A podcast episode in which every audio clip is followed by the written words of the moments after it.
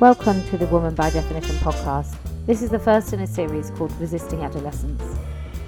With experts in their field, I explore some of the issues of modern day adolescence, how we can guide and lead tomorrow's adults, and how we deal with their distress. In this episode, I talk to Susan Evans, psychotherapist, nurse, ex member of GID service at the Tavistock Clinic. As always, please subscribe and like this episode. There are other ways to show your support in the description.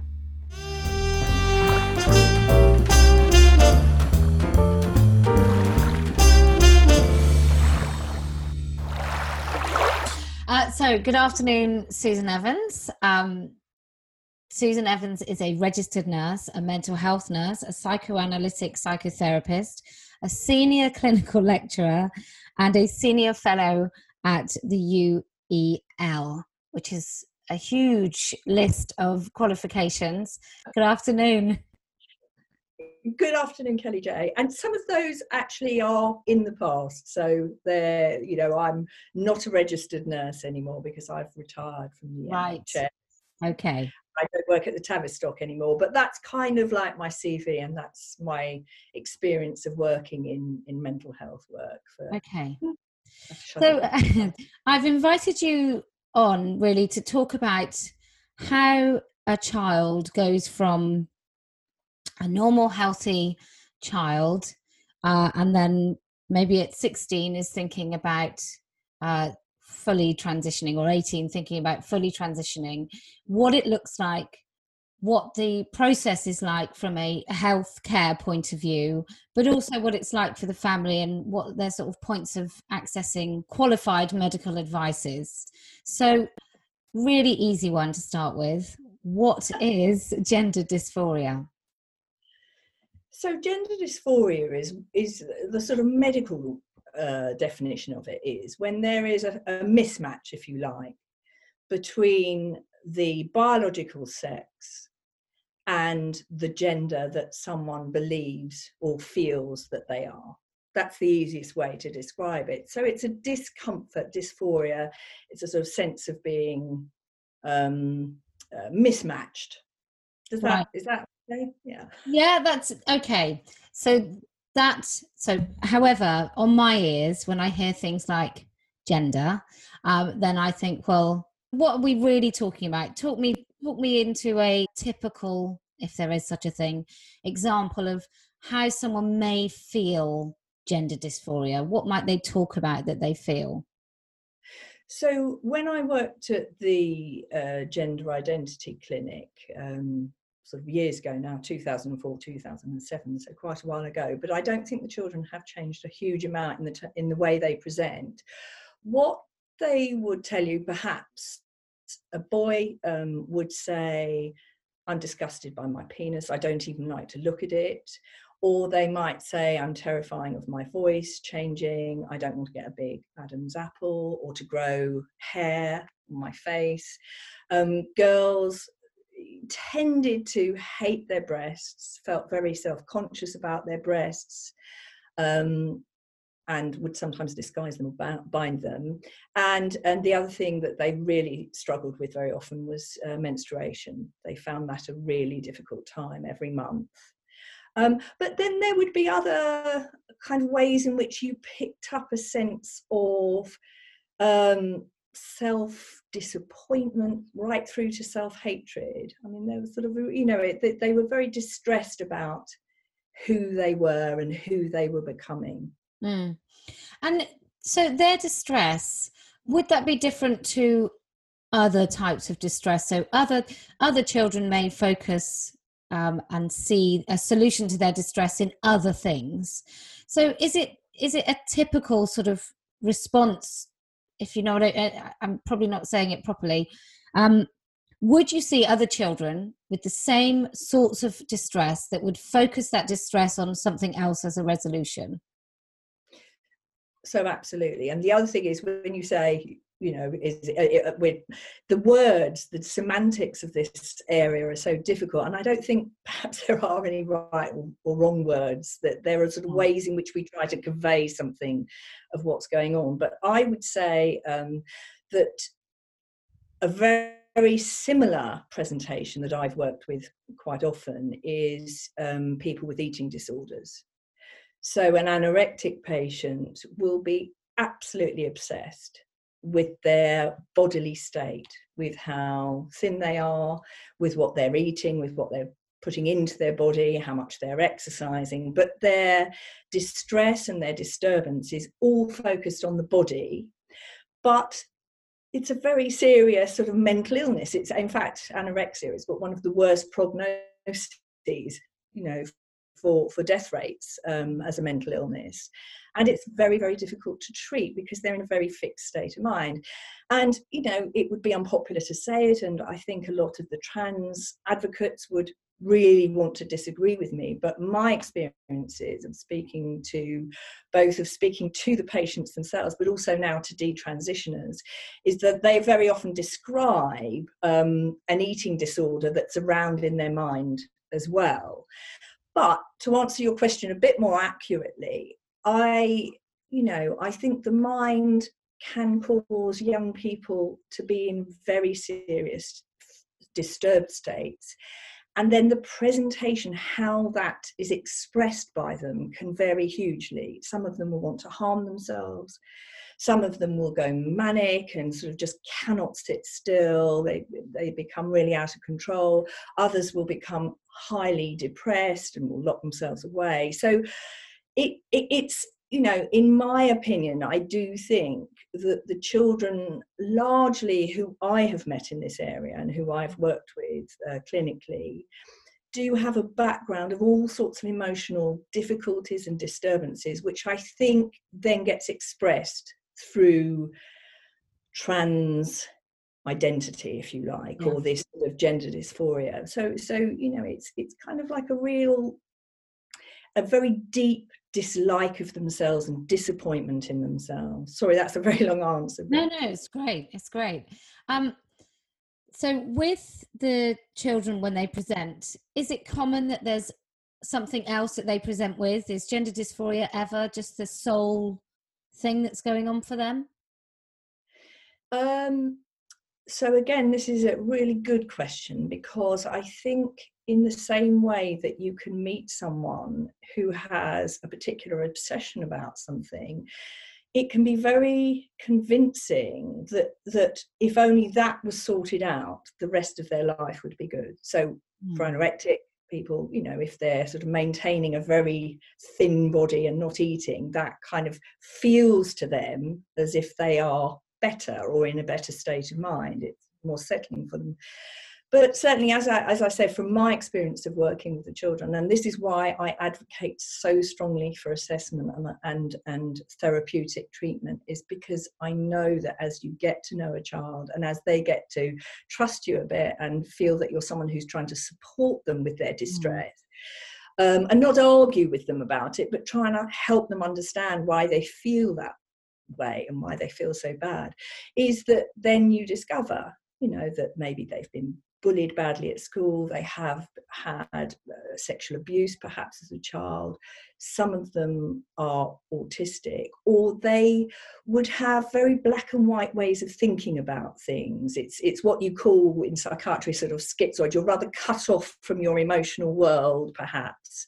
Right. Um, and you see things in a particular way.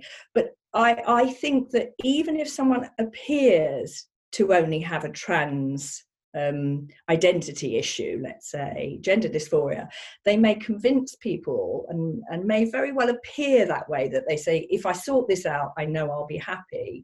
But again, I think what um, follow up studies are beginning to show is that, that that may be the case for a few, but actually largely after a period of sort of euphoria or a sense of phew you know now i now i can get on with my life the discomfort or the mental health issues do start to re-emerge and the self-hatred starts to emerge and, right. uh, yeah.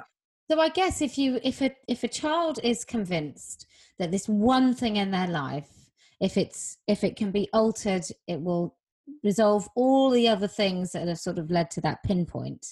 It stands to reason that both them and their parents would think that the journey through to transition is going to be the answer to all of their prayers and and it also stands to reason that it obviously won't be because from what i gather you don't get to gender dysphoria without there being some some other lead ups Yes, and again, I mean, it's hard because I don't want to sort of say that every child who suffers gender dysphoria, you know, has been abused or has mm-hmm. mental mm-hmm. health issues, you know, or, but but I I suppose in a way it's like the symptom or the expression of something that that needs understanding you know we all need help sometimes to come to terms with who we are yeah. and i think there's some way in which particularly now so many of these children i think they're not coping very well with the reality of who they are um, mm. and are all sorts of reasons for that i think mm. but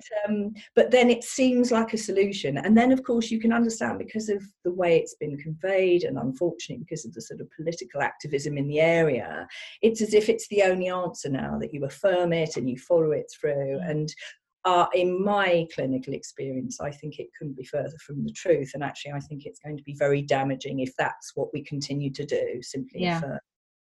It seems like uh, it would be quite irresponsible for instant affirmation from a clinical and professional point of view. Mm. So, you see, I think affirmation was one of those ideas that maybe started off being a good thing, which is if a child, you know, thinks they're transgender, you know, one would always want to listen to the child, um, not to treat them unfairly, yeah. you know, to give them a good hearing and to, to support them in that. You see, I suppose, in a sense, affirmation that it's okay to be who you want to be. Yeah. You're not what you perceive as normal. You're sort of feeling a bit out of kilter with all your peer group, but that's okay. That's what I would think is a good affirmation. Yeah. What I think it's become is an unthinking sort of almost like a sort of religious cult type of thing that has to be obeyed. As soon as a child expresses um, you know those words i think i'm trans or i've got gender dysphoria it's as if everyone has to immediately agree with the child. And it kind of brings me to what we're sort of trying to think about today because obviously what's been um, in the news recently was uh, liz truss talking about this idea of, of um, m- sort of treatments that are irreversible. And of course, one immediately kind of goes to thinking about the medical aspects of that and the drugs, and we can maybe talk a bit about that. I'm not an expert though.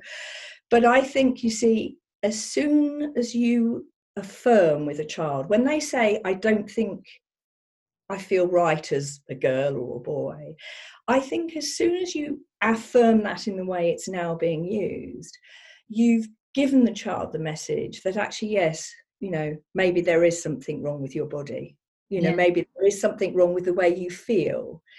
Um, instead of exploring with a child what that feeling of dysphoria or confusion might be about. And that's where I think the affirmation model has gone so wrong, really. Yeah. Um, I, I, and I think that once you do that, you start the child not only, you know, whether they go on to take hormone blockers and cross sex hormones and have surgeries, which is a whole other area um, and a really worrying one that I'm involved in at the moment. But um, you are, in a sense, psychologically, irreversibly changing something in right. their mind. Because they trust you. So if they say, I feel like this, and you say, yes, you do, and then you change their I, I watched a documentary only this morning, and I mean, one of the parents said that their child transitioned at three, so they were li- living as the opposite sex at three, and I just think for those kids, I where's their escape? Because mummy and daddy have have said yes, you're right. You we knew that there was something, which is often, mm. you know, we knew there was something about you yeah and again it's it's that it's the sort of it's the concrete way i think in which affirmation has been sort of converted into this kind of it's the only way um, mm. that i would like to challenge because of course if if a boy wants to wear pink or have have a dolly and a pram why shouldn't they you know it, i mm. think so you can support a child you know if a boy wants to be painting pink flowers and you can kind of say well it's okay but you wouldn't say but that makes you a girl mm. Mm. and you wouldn't say but that makes you not a very good boy either no. and I know that's a really simplistic way of saying, but, but for a three-year-old, you see, I think it's absolutely crucial, and mm. parents are so so influential. Yeah. In a child's life, if you tell a child something, they'll start to believe it. Um, Absolutely. My kids believed in Father Christmas for a really long time. Yeah. You know, a man sort of could go around the entire world and drop presents off in loads of kids' houses. You know, if, if we can convince them of that, then I'm pretty sure we can say, yes, you you will go through puberty and come out the other side the opposite sex. Um, mm. So, talking of parents, then, what are parents hoping for when they take their children into clinics? And does it depend if those parents are parents of primary school children or teenagers? Is is there a are they different so, sorts of parents, or is it as varied as varied can be? That yeah, varied. I, I think you know there are parents across the spectrum. There are parents whose hearts have been broken by their children being affirmed at school without their knowledge, or, you know, certainly in the States, having healthy breasts removed at the age of 13 or 14, or being commenced on hormones at the age of eight. I mean, I think mm. those horror stories unfolding in uh, the States at the moment. But, but again, you know, I, I'm more working in the UK, and what I um, think is that parents can, you know, be really heartbroken by it there will be parents who want to try and support their child and feel really confused by it. They don't know whether they should call them by their new name, whether they should allow them to wear opposite sex clothes, um, you know, because they're trying to do the best for their child, mm. they're trying to understand them. And unfortunately, then I think there are also, um, and I think we, once the research gets better in this area, I think we'll start to see that there are parents who are sort of unconsciously homophobic or perhaps overtly homophobic in certain countries, and, and that homosexuality is just a no go. And so they would encourage a child to transgender. Mm. Um, to make them more acceptable in society. But also, I think there can be all sorts of subtleties. I think there are a myriad of types of parents. What I would say is that I think that this whole area, which has exploded in the last sort of 10 years, is so destructive to family life. It's mm. so divisive. It causes terrible problems between parents and their children, and then between parents and parents, and between siblings. Trans children dominate sometimes in the families, and other children get forgotten about. I mean, there are so many ways in which um, it can affect families. Mm. Um, you know it, it, it's a tragic and it, it's really hard. I've been contacted by a lot of parents and they tell me their stories of what's happened to them and the way they've been treated by clinics or by health services. And yeah it's it's not good care that we've got going on mm. here at the moment. So what is there for parents then? Because most of the parents i encounter clearly are not the parents that are very excited about having uh, a trans child, but most of the parents I've talked to either had somebody that had rapid onset gender dysphoria um, or have actually transitioned. So these parents are bereft. Um, so a parent that that's child is now saying, either out of the blue or consistently saying, "I'm born in the wrong body" or some other such um, propagandized expression. What what would you advise them to do? Who should they see? So that at the moment is the million dollar question. Um, what I try to do for the parents who've contacted me personally or uh, through the case that um, you know about that I've been involved in the judicial review, I try to put them in touch with colleagues who I know um, will be taking a kind of neutral line with their patients and just trying to understand their patients. Right um, and not to immediately go down the affirmative route. But it's tricky because it's a litigious area. I think there are colleagues who are already being accused of conversion yeah. therapy. Um, which is an awful thing, really, because that's not what it's about. It's about helping the child learn a bit more about who they really are.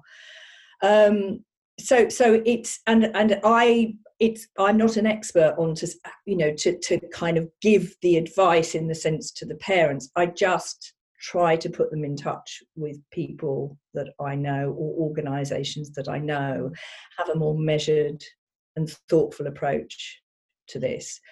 Organizations like Transgender Trend. So when did when did this new affirmation model that now is everywhere um, and quite frightening when did that really take a grip of um, clinicians and professionals working in in the NHS? So, I don't know if you know this about me, you probably do, but when I was working in the clinic back in 2004, 2005, I already had a sense that there was a political movement behind the clinical work. And it was the first time really that I'd encountered it in all my years in working in the NHS.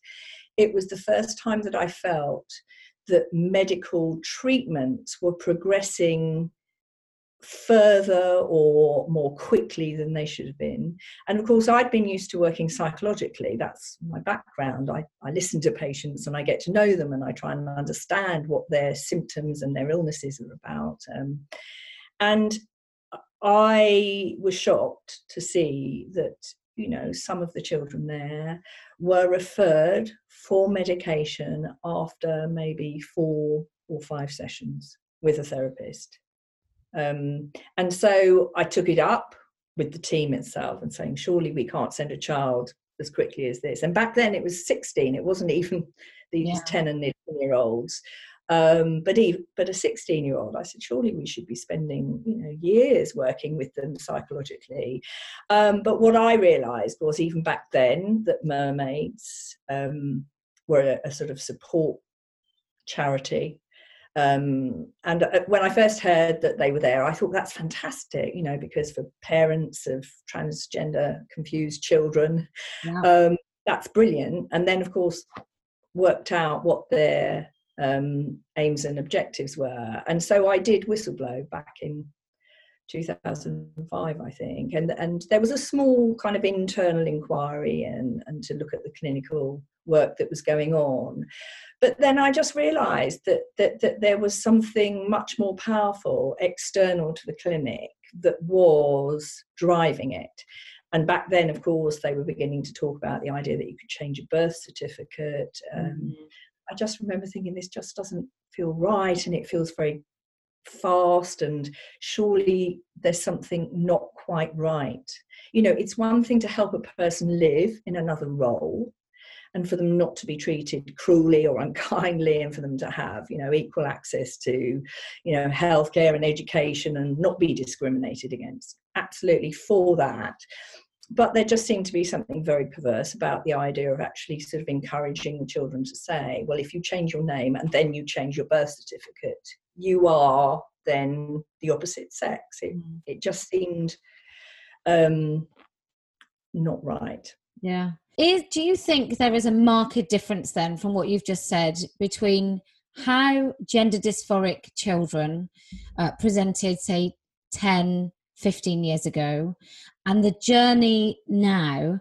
And are parents very different um, now?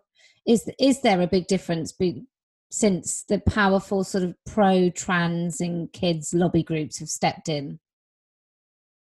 I, I would say yes. I would say yes. And I think parents would agree. And I think, in fact, teachers, social workers, you know, medics would agree. So I, I would say that that it, it the affirmation model has become the model. Right. And obviously we know the numbers have completely exploded. Mm. So it's now a lot more common. So I think back then it was very unusual for a child I mean, we used to have about 90 to 100 per year from yeah. the whole UK referred to our clinic. Right. So I also had a bit more of the luxury um, of working longer term because we weren't under a lot of pressure. But I think that several things have gone on. But obviously, as we know, the activism by the trans lobbies has been huge, and and the influence on medical treatments has been mm. huge. And so um, we now have this worrying situation where the sort of clinical go-to route is affirmation and referral and despite what they say, I absolutely know from clinicians who've left more recently that some children are literally only given a few hours, you know, two or three appointments perhaps before they're referred for medication. And um, some do receive a, a, a, longer period of time with, with some of the clinicians. I understand some of them are still trying to work in that way. But um, you know whether or not it's three appointments or their protocol is six i mean i just think you cannot even begin to get to know a child and what's going on with a child or a young person um, during that time. Mm. and so i think the change has occurred as well because of the media because of all the online stuff because of the pro lobby groups. And just to answer the question about the sort of the, the medical treatment as well from the point of view of the parents i think we kind of all kind of grew up thinking doctor knows best. And so the problem is if you go to a clinic and it's kind of presented that this is the accepted route of treatment now and we put children on blockers and that puts them into a nice period of pause. Um, and then if they want to go ahead they can have cross-sex hormones and uh, you know and then we'll go refer them on to the adult clinic. Um, and if you believe the mermaids, uh, and I call it propaganda because I think they've completely misused the statistics in the research studies, parents feel terrified that their yeah. children will commit suicide. And I feel so, so sorry for parents and for the clinicians working in that way because they are having this sort of threat of suicide um, dangled over their heads. Yeah. And so, of course, as a parent, you think, oh, we've got to follow the best practice that this clinic suggests. Mm. And that's happening the world over, unfortunately, at the moment.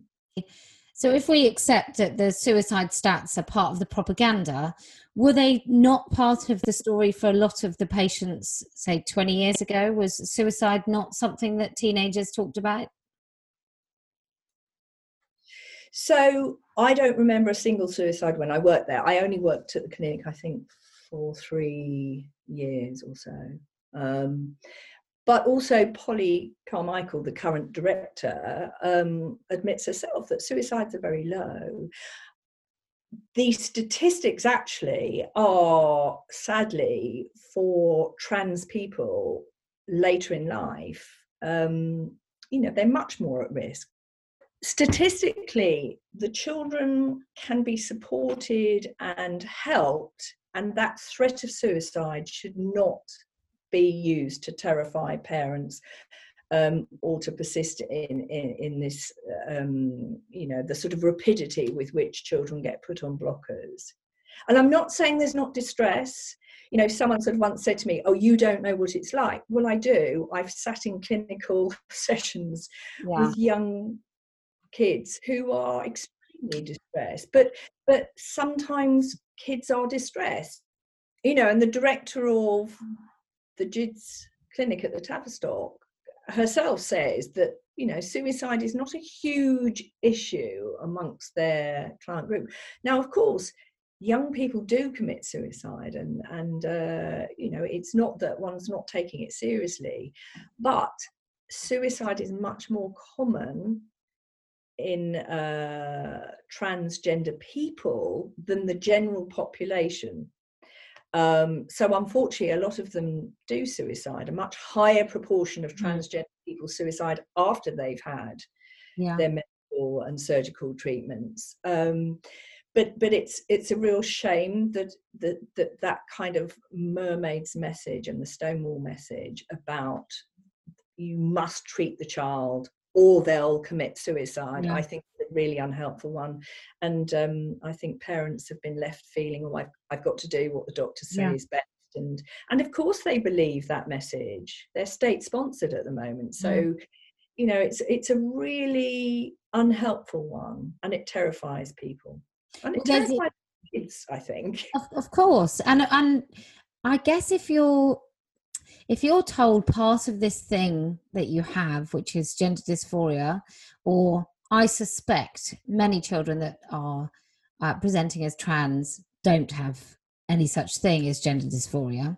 But if you're told that part of that story is suicide, suicide ideation, and in addition, you're told that 93% of children who are affirmed feel much happier, which is mm-hmm. another sort of statistic they use. It's like not only will they take their own lives if you don't do it, but actually mm-hmm. by affirming then you really you're really doing the right thing by your child. So these these parents are in a terribly difficult situation.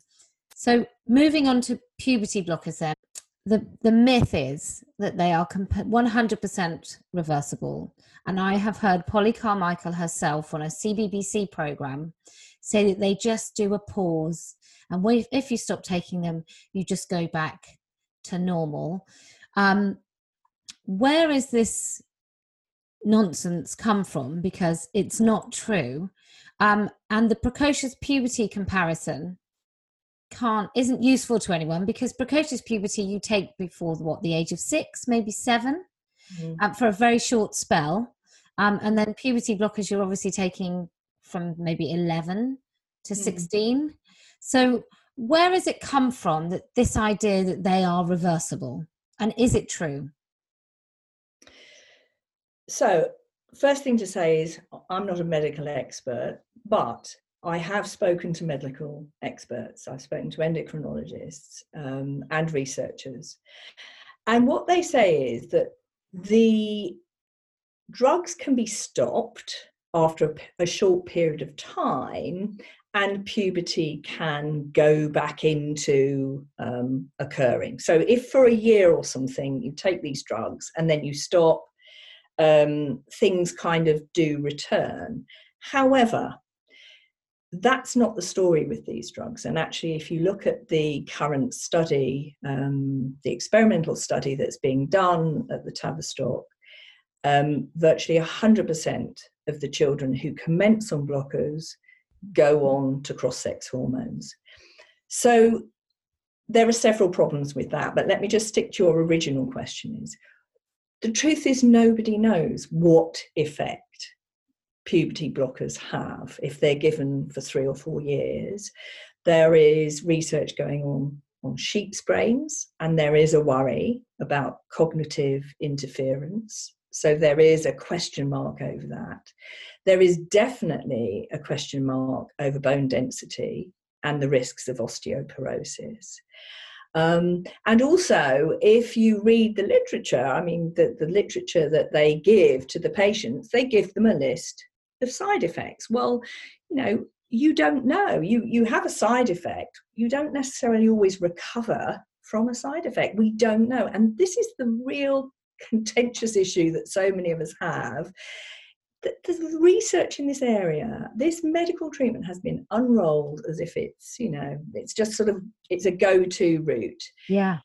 The research outcomes are so poor. And actually, when you ask the clinic, the GIDS staff, they frequently say, oh, well, we don't really know yet. And then when you ask to look at their research outcomes, they're incomplete or they can't produce them, or patients are lost to the system. And that's the horror of this is because we just don't know what is going to happen to these children in the future. There is no really solid research as yet that says this is a reversible, fully reversible, non harmful treatment. And the other thing, the point that I made earlier as well, you see, is as soon as you interfere with a child's adolescence, so much goes on I don't know if you remember what it was like to be a teenager, but you know, the difference between one minute you're kind of eight and nine and feeling quite happy with life and playing in the back garden and make believe and riding horses around, um, you know, with a string between your teeth. And and then something goes on in adolescence and it's a tough ride and your body changes and your feelings go up, they go down, you know, but you are working out who you are. You are beginning to take possession of an adult body you know it's developing in a way that's going to help you separate from your parents. And you know that's why i'm so um, uh, keen to point out that it's not just about the sort of chemical medical intervention it's about the whole person and if you interfere with a child's adolescence i don't think you can ever say that that effect is irreversible. Because all their peers are obviously going through puberty and so even that they become an oddity because when everybody else is i don't know whether it's spots or fancying someone or all of those things that we associate with making your biggest worst mistakes when you're a teenager is a very good thing um, because you ha- you have no there's no real adult consequence to a teenage mistake you know within reason um, so even that is just changes. It, that does. And the other thing to say is when, when I'm sort of saying about the paucity of the research, some of the only decent research studies have actually been done in the other area. People like Ken Zucker, for example, in Canada who who you know worked in this area for years and his sort of so-called watchful waiting. But the idea that you support children you give them the psychological and their families the psychological help that they need throughout these difficult years you help them develop as a person to accept themselves to feel that they're mm. okay as they are overwhelmingly, you know, 80 to 95% of these children will just learn to be happy and live in their own physical body without mm. alterations, chemical or surgical. And I just think, isn't that so much the better thing to do in the first instance? Yeah. Uh, and then you know later on as people develop you know if that's what they really really want to do in adult life and i'm talking adult life i think mid 20s to be honest. I think you still need a good amount of psychotherapy and i know again that's an unpopular um, you know uh, thing to say. They sort of say why should we have to jump through hoops? Why should we have to be humiliated? But i think if you are going to change gender and live in another role there will be so many difficult aspects to that. So many losses. You know you you're seeing the horizon and thinking it's all good but there will also be all sorts of things to come to terms with. And isn't it important to psychologically prepare for a difficult road ahead? Yeah. so um, you know i really would like to see these treatments kind of held off certainly until people are in their sort of late 20s to be mm. honest. That would be a hugely unpopular thing to say though Yeah, who knew? Saying just can we just make absolutely sure? Um, there's a, a local child who presents as the opposite sex, and I sometimes see the child, and I just think I can't imagine being a 12 year old wondering if somebody is going to talk about me being the opposite the, whatever the opposite sex is. So if it's if we say this person is really a boy and they dress as a girl the stress i would imagine every day that someone doesn't tell that child that they are a boy whether it's friends in the playground whether it's a teacher whether it's an inadvertent slip by a parent or whether it's just the way that someone looks at you when you walk past that you know that they know i can't imagine the stress levels uh, of what that child goes through and from a psychological sort of impact what do you think that does to somebody that sort of fear of being found out consist- constantly mm. I, I, it, that is a really good question, and I'm going to plug here. So, my husband and I are writing a book. We haven't got a, a, full name for it yet, but we're writing a book really addressing the sort of clinical understanding of it. Because, of course, it is a bit of a mystery. No one really knows. There are no such things really as experts. There are a few people who've done a lot of work in the area, but we still don't know all of it. We don't really understand it. The truth is, what we do know is you cannot see gender dysphoria under a slide. They cannot find anything in the genes as yet, you know. So it seems as though this comes from the mind. And so, what I would say is that there is a reason why it develops out of the mind. And the child is trying to manage something. It's like a kind of defense, in the same way that hand washing is a defense about sort of a contamination of something getting into your mind or starving yourself is you know in anorexia is a way of stopping some sort of psychological experiences getting into you mm. it's sort of like keeping everything out um, and i think this is a similar thing and i think that you know that that the reason there is such an attack, particularly on women, but I think on all of us who make mistakes, if we mispronoun or if we dead name or, you know, the, the kind of things that are really so attacked. And that's what it feels like. If you make the tiniest slip in your language, it gets attacked. And I think that tells you, you're right, your hunch is right, that I think at some level, they also know they're not living. I mean, this idea about the authentic self. I'm okay if someone wants to dress in the opposite gender, but I think it they know as well at some level in their mind there mm. is a part of their mind that they may have pushed right out that knows you know if they're a boy they're a boy no a man they're a man girl girl yeah yeah and so you're so you're right and i think that that's why they do become so furious and so attacking of us if we make a mistake. Because um, it, it kind of gets through the reality of who they are in a sense. Yeah. and that's the thing that they're defending against. And I, I i really genuinely feel a kind of sympathy for that. I understand that when someone's distressed or disturbed, you kind of manage something in a certain way. And so anything that pierces that defense is hard to deal with. Yeah. So you're, yeah. It's, it's quite they're quite i think it's quite fragile um because like you yeah. say there's an element of untruth to it um so you mentioned your husband who used to be the governor at the tavistock is that right well, yeah, he worked um, a long time at the Tavistock. He was a clinical director in the adult department. He's a psychoanalyst. But actually, he had just retired and became embroiled in this because he stood as governor.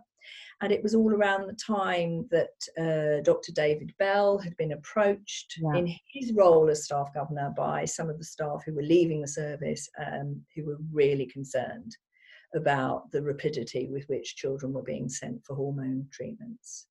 Right. So that's how Marcus became involved. But then, of course, he tried to work with the, the, the um, board at the Tavistock, but he felt that they just really wouldn't take the clinical concerns seriously. And that was why he resigned. And so then, of course, this whole thing took off again for us in our lives.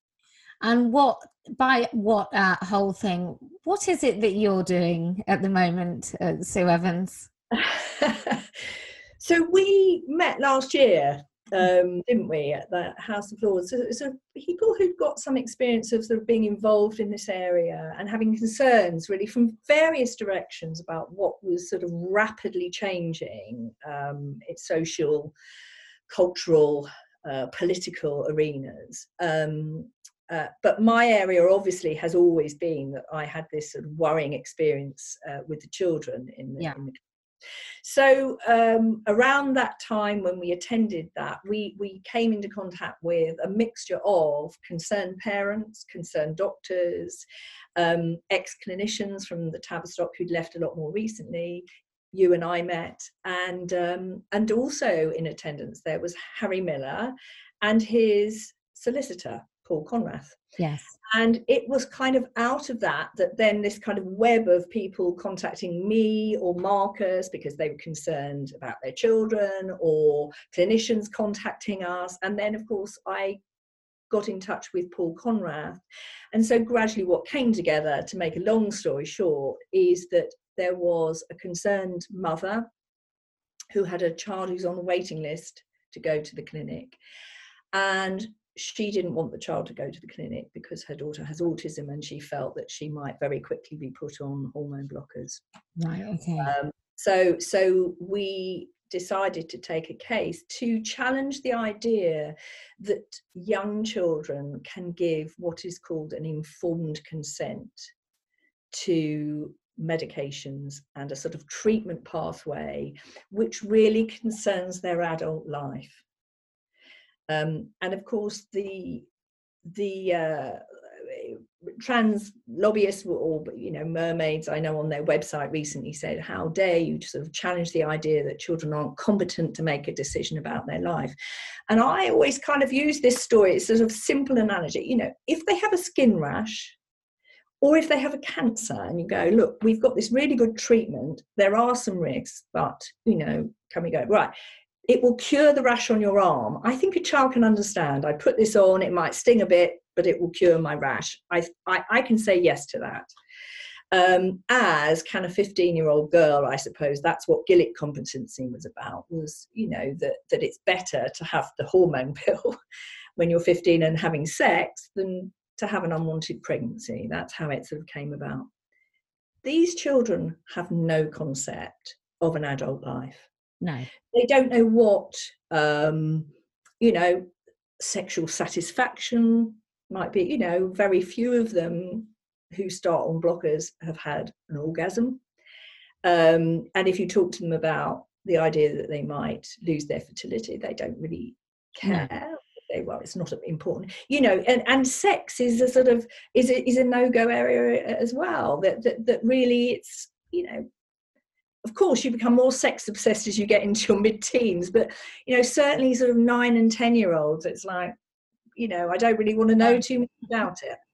Disgusting so that. that's it yuck you know as someone very close to me said a, a, a, young boy when he'd been at school and had his sex education he says someone's going to get hurt it's disgusting. Um, but it's a really important thing that this kind of consent cannot be informed because it's an adult life it's something that's not known about yet and that's why we're challenging it so we've we've um, been granted a judicial review we've now been joined by Keira Bell, who is a detransitioner. So she is the very person um, that I think this case is all about. You know, people who have very rapidly been treated, haven't really been properly assessed. Mm. Um, and she has um, talked about the treatments that she's had. She's had both hormone treatments and surgical treatments, and now realised that it was all a mistake.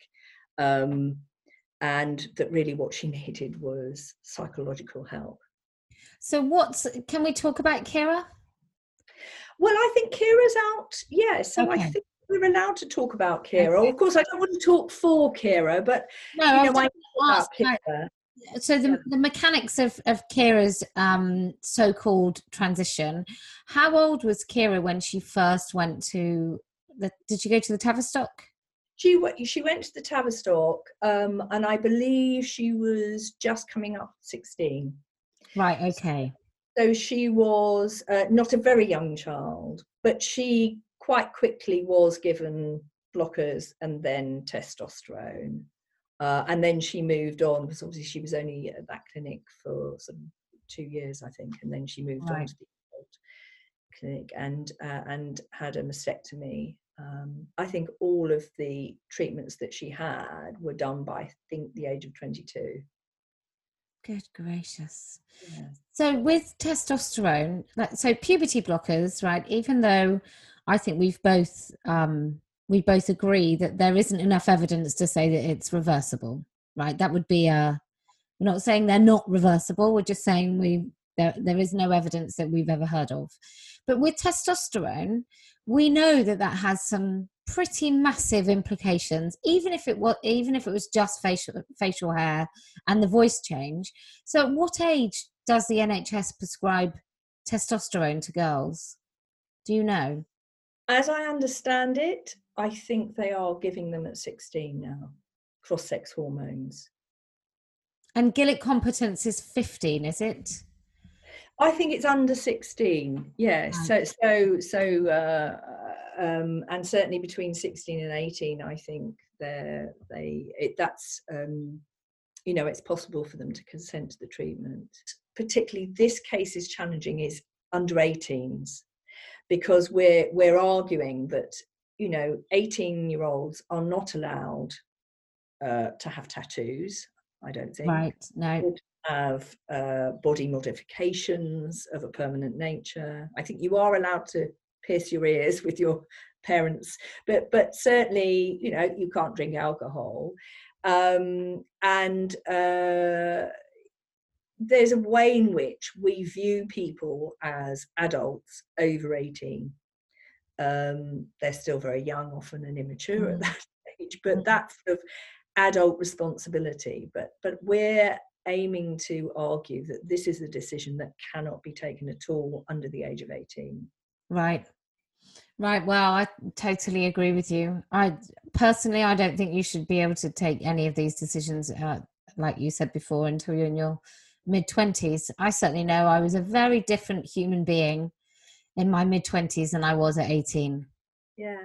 Well there's a reason for that as well because the the brain the cortex it sort of it does its last bit of development in mm. your mid 20s yeah. And that's why often you know our children who've been quite challenging um, kind of become quite nice people as they sort of develop into their sort of later 20s and we suddenly realize that we've got quite a good relationship with them mm. um, but it but it's because the brain is doing the last of the development and a really important thing to say of course is that hormones your adolescent hormones have a massive effect on how your brain develops absolutely huge and i know that you're going to talk to um, one of the endocrinologists uh, from the states but he'll be able to tell you more about that but but mm. what i have learned is that it's crucial for for the full development of the brain to occur so so again it's one of the things we just don't know um,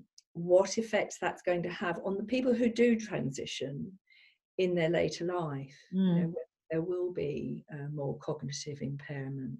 We certainly know there's far more medical um, effects in terms of stroke and heart condition affecting kidney function and so on. I mean, have we looked at the behaviour? So I have three teenagers and one very just about to be a teenager. I can feel it. Um, and I will say, both for my boys and girls, they change significantly. Um, maybe it's for the better, maybe not, but they definitely changed significantly. Their behavior was yeah. different, mood swings, all those things, um, especially females. I, have ne- I've yet to meet a female teenager who didn't do proper PMT cycle mood swings. So we know that about these hormones. What happens to the children that have taken puberty blockers? Do they do they not still have they do they have any adolescent hormones like that? Do they or do they stay age 11 or 12? So this refers to my point that I was making about this sort of idea of reversibility. You see, I think it's an essential part of our development mm. that go through adolescence that that that all the things that get played out in adolescence are about ultimately hopefully developing into adults who can accept reality who can take responsibility. And and you see what gets described by Dr. Carmichael in that BBC program. I've I've seen that as well. Is she sort of describes it as a sort of pause, I think, for thinking. I don't want to misquote, but i that's what they talk about in their literature as well. That it's a sort of uh, a period of time for thinking. The problem is if if someone at ten starts blockers their kind of thinking isn't going to follow the kind of thinking that your teenager is about to do. Mm. Does that make sense? So, yeah. so they're not going to do all that developmental work of you know can i take responsibility for myself? Can i separate from my parents? Will i be a sexual partner for someone? Will i be attractive? Can i achieve in the adult world? And then the you know the sort of i thought harry enfield was brilliant. I don't know if you've got a, universal audience but he's, a, he's a uk comedian but he used to sort of take off an adolescent. He's a grown man but he used to pretend to be an adolescent. a teenager yes and and throw fits you see and it's sort of like all useless and uh, but that's kind of what the world's like and you tell your parents you're completely grown up and then you fall apart and you run back to your mum and dad and go oh god i've had a terrible time but it's that's the work of development you see and that's why i think this idea that it's a pause for thought it's not i think it's almost like a pause that's a bit vacuum like because nothing changes. And so if you go in, I think it, it's no coincidence that any of the people in that uh, research project at the Tavistock have gone into it and a few years later on they go because they're not really doing the same level of work. Whereas ken proved that if you wait if you support children if their hormones take a hold that they become who they're going to be. They may be heterosexual homosexual bit of both who who cares you know? But they kind of develop psychologically as well. And so that's the really key thing about that blocking as well as all the sort of ghastly things that it does to the development of the genitals you know and these mm. poor men who change their minds but want surgery um, you know either get left with a tiny penis or they haven't got enough of a penis to make um, a pseudo vagina so um, it's it's a problem. It can't be very comfortable to live in a body that's sort of the size of a 16 year old uh, albeit sexless uh, with a micro penis i mean mm. all of those things are quite insane that that what that must do to you that your body then isn't like anybody else's. It, it, it's so damaging. And and it the the mind and the body i think go so together in this because then you know the damage that you've done to yourself. It's kind of like there to see and yeah. uh, people who decide to detransition have to do a huge amount of psychological work. And i think they're furious that adults and professionals didn't find a way to stop them and i understand that i think you know we've kind of all fallen in with it. Well not all of us but a lot of people. The medical world has fallen in with it at the moment. Um, but also they're they're feeling ashamed or angry with themselves um, often because they've kind of gone along with something and then they see their mistake. And it's really hard. It's hard for any of us to own up you know to mistakes and mm. and to errors in our lives and and they get faced with that often every day you know a young woman who's sort of regularly growing a beard and has decided she is a female after all yeah but you know is left with heavy growth and a deep voice or a boy and i was contacted by someone who said you know they've got the penis of a 10 year old um, and they're a young adult male now. Um, so, so you know, to to kind of say these things are fully irreversible, I think, is one of the worst lies that's propagated at the moment. And it's not to say that we've actually got the hard proof in terms of the chemicals and the research outcome, but you are beginning to see the damages in in the emotional lives and the hmm. physical mm. lives of some of these people who are regretting what they've done. Um, you mentioned before uh, that about 90 to 100 children used to attend uh, the Tavistock in a year. Do we know really what happened to those children? Like, did they go on to transition? So, the first thing to say is follow up statistics from the clinic are not good at all. I think a lot of the research that Mermaids and Stonewall and GIRES will quote is based on the people who do answer the surveys or who do come back and say i'm happy. I think there are patients all over the place and no one really knows where they've gone or what they're up to whether they're even alive or dead.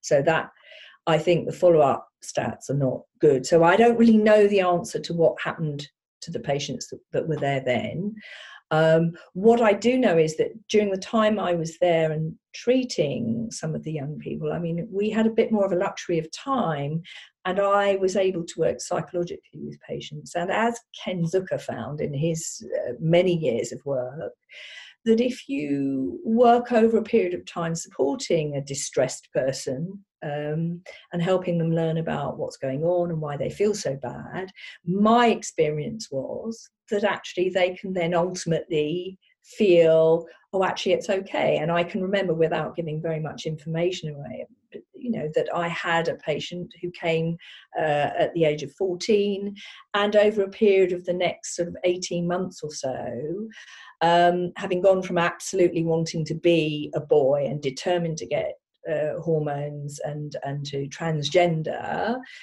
kind of art during that time gradually learned about her earlier life about some of the difficulties she'd had and eventually came to the conclusion that she was a lesbian and that's why she liked girls. And then we worked for a while on on that. And i think that that's around quite a lot. And one other interesting thing is that i did hear an interview an older interview um, or read an interview from domenico Di Ceglie, who used to be and was the sort of founder at that clinic, the, the uh, psychiatrist who used to be there. And back then, not as many children who started on blockers went on to cross sex hormones because they could only start at 16. So I think, again, it tells you something about both, I think, the time factor, I think we had less pressure on us as clinicians, and perhaps there were more people in the service at that time who were working psychotherapeutically. Mm. But the other thing is that delay, you know, the blockers were not given in very early adolescence, they were kind of given to 16 year olds who kind of had already had some of their adolescent mm. growth and development. So I think that's a really important thing, and I think that that should sort of be revived and looked at again because there's a difference between then and, as I said earlier, yeah. the, the, the, experiment now, the research now, is that uh, virtually 100% go on to the cross-sex hormones. So um, frightening, so frightening. You know what's going on. How does it impact you personally? Because you know these kids i mean you know, don't know the specific individuals that are going through the service but you know those children you've listened to them their stories and how they feel about themselves and and you know that you've helped them how does it make you feel now that what we're doing is kind of factory like a factory line of just churning out supposed trans children I have such a huge range of emotions. If I'm honest, and the reason I took this case, I mean, some of my friends said, Why on earth did you do that? Because it's dominated my life for the past year or so, and it's taken a huge amount of time and energy.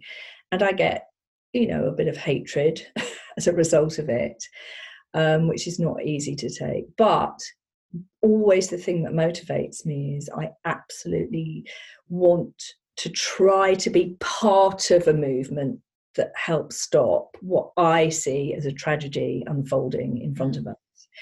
I at times get panicky. I just think, why won't anyone listen? Why can't we just stop it right now?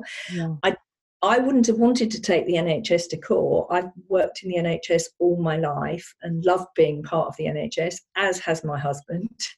Um, but they wouldn't listen and they won't stop. They won't look more closely and make sure that the evidence base is sound. They just seem to be persisting with something the world over as well. So I get really panicky at times when I read on, you know, on Twitter or in the press about something that's happening in Spain or America or Canada.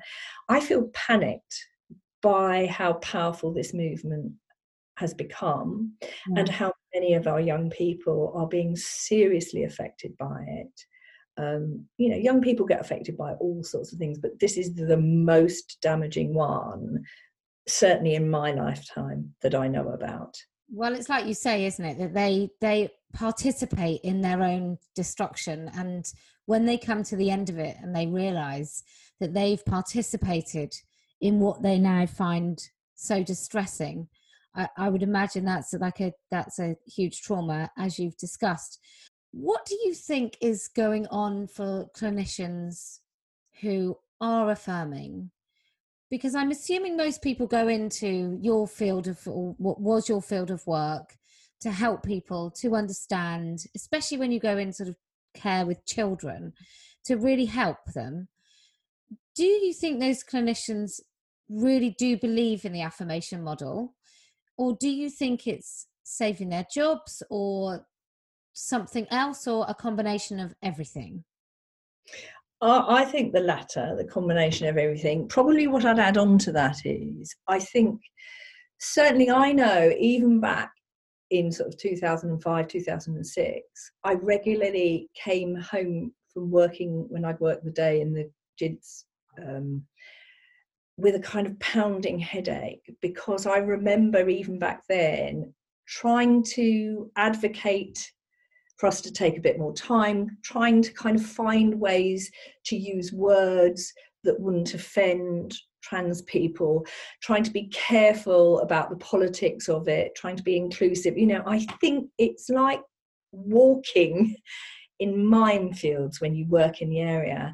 And I think now, I mean, it's so much more politicized. I think absolutely the political tail is wagging the clinical dog if that makes sense. Yeah yeah. Um, so so I, I, I think that some clinicians just feel that they have to go along with it because they get threatened with litigation. Um, patients themselves can be quite terrifying and they're not an easy client group to work with. I think you need, you need quite a lot of experience to work with the group of young people and their families you know because mm. there's so much high emotion around. It's it's hard work.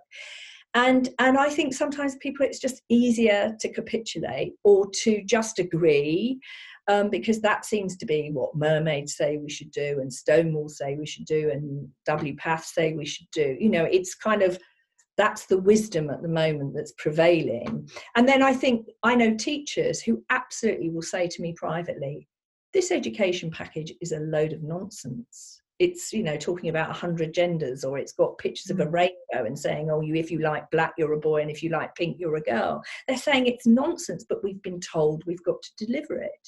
It's been sponsored you know by the equalities um, mm. commission and so so i think that that you know i'm sort of really just elaborating on what you said which is there are multiple reasons and the one other i'd add which is i also think um, when I was a general nurse, one of the things that nurses used to say behind doctors' backs is, "Oh, he thinks he's God." You know, the surgeons used to walk on the. They're much better these days, most of them, I have to say. But you know, you used to kind of get that kind of, and and I think that some doctors are creating their masterpieces, you know, and in the same way that some plastic surgeons will give a patient more and more and more. Mm and at no stage say do you really need another breast enlargement or you know higher cheekbones or whatever it is they're doing? They just keep going and creating their works of art. And i do think that for some doctors there's a kind of um, that'll be a very contentious thing to say and doctors might be shouting out very very few. I'm only saying a few mm. of them that have got very heavily involved in this. And then i think they just can't back out. I think some of them might even begin to doubt but yeah. i think they can't back out. Well i've seen i think this weekend or um maybe a few days ago i saw a picture of a shirtless older doctor with two girls that he'd removed the breasts of also shirtless in this kind of happy photo which I mm-hmm. just find absolutely staggering. Is that the doctor that calls his patients his babies? Oh, I don't know, but I think I think it might be the same one. I think he, or, or there's another one I know of that does um, mastectomies on um, young adolescent girls and calls them my babies, um, which is fairly horrendous. Yeah, there's. I've seen and also seen a picture of someone holding up like a a bucket that says breasts on it breast tissue mm. um, out of a. It's, it, it's gross. It, it's it's it's horrifying, and I think the other thing is you and I know because we've now been kind of looking really closely at this area. Um, it's so ghastly that I think a lot of people don't even want to know. So when I became involved in this, what struck me was some of my friends said, "What are you doing?" And I said, "Do you know what's going on with young people in school and uh, and in medicine at the moment. No, and, and it's it's kind of filtering through a bit now. Yeah. But I think even just a year ago, this was going on. These amputations, these mastectomies, um, and this sort of hormone treatment has been sort of proceeding, marching on mm. uh, throughout the world. And I think Joe Public weren't very aware of it. No. I'm glad it's sort of coming in a bit more, but even then, it's really hard to look. Some people don't want to look at what's yeah. really going on. But also, I think with, with things like phalloplasty um, and breast binding and all that sort of stuff, I think people think it's so awful. It must be a solution to something even more terrible. Uh, because why would we do that to young people unless we absolutely had to? And I think again, it goes back to what you mentioned with the trust in doctors. Like they, well, they wouldn't do that unless it was absolutely necessary so the other thing is i think when you have a psychic pain or a distress or a sort of difficulty that that feels too unmanageable you kind of want to put it out of your brain but one of the ways of managing it is to always look for the next thing so so i think and that's something i have heard from from a few detransitioners actually online. You you kind of see them talking about it and what they say is so then i thought that bit would do it. I thought you know i thought the t would do it the testosterone. You know i thought the binder would do it. I thought the chest surgery would do it. I mm. thought and and and i think that's often the way they go because they they kind of feel better for a while and then that effect wears off and then they do something else now for some people thankfully they do something and then maybe they think okay i'm all right like this and i'm completely okay with people if they like i say if they want to appear a certain way um, i don't mind what people wear or what they kind of want to look like in in the world but mm. i think um, I think there's a way in which it's kind of always looking for the next hit. You know like if you take heroin you, you have to keep making the doses bigger. And and i think there's something about that. And of course i don't know if you've seen i've i've noticed on twitter there's a um, somebody named Scott Newgent who talks about he had a phalloplasty um, and it's left him with excruciating damage in his arm um, sort of like nerve damage and the skin is absolutely and he's going to have that for the rest of his life um, and he even though he's a transsexual so he's a, a female to male um, but he absolutely says no child should be medicated you know no trans child should be mm. medicated and i think people like that are really helpful yeah. because demonstrate the horrors of the surgery and and everyone who's kind of have it most people say although they might be happy with the appearance of their um, phalloplasty, it, it, doesn't really work um, in a mm. way that will give them full satisfaction. And so it, it, it again, it's a reminder of something at some level, I think. Yeah. Well, who knew that we couldn't construct a fully working penis out of the a bit of an arm? Um, just the fact that somebody ever thought to do it, I think, uh, speaks of delusions of grandeur. Uh, anyway. just to say, I mean, I said because I think I gave doctors a little bit of a hard time. You see, I, I kind of also understand that if you kind of believe that you can do something to help someone, you know, there is that kind of way in which I think that that is why you asked me that question. I think that's why a, a lot of people kind of do go along this path with the children is because I think they can't bear to see the distress and the, the pain or the confusion. And so they kind of do it thinking, oh, mm.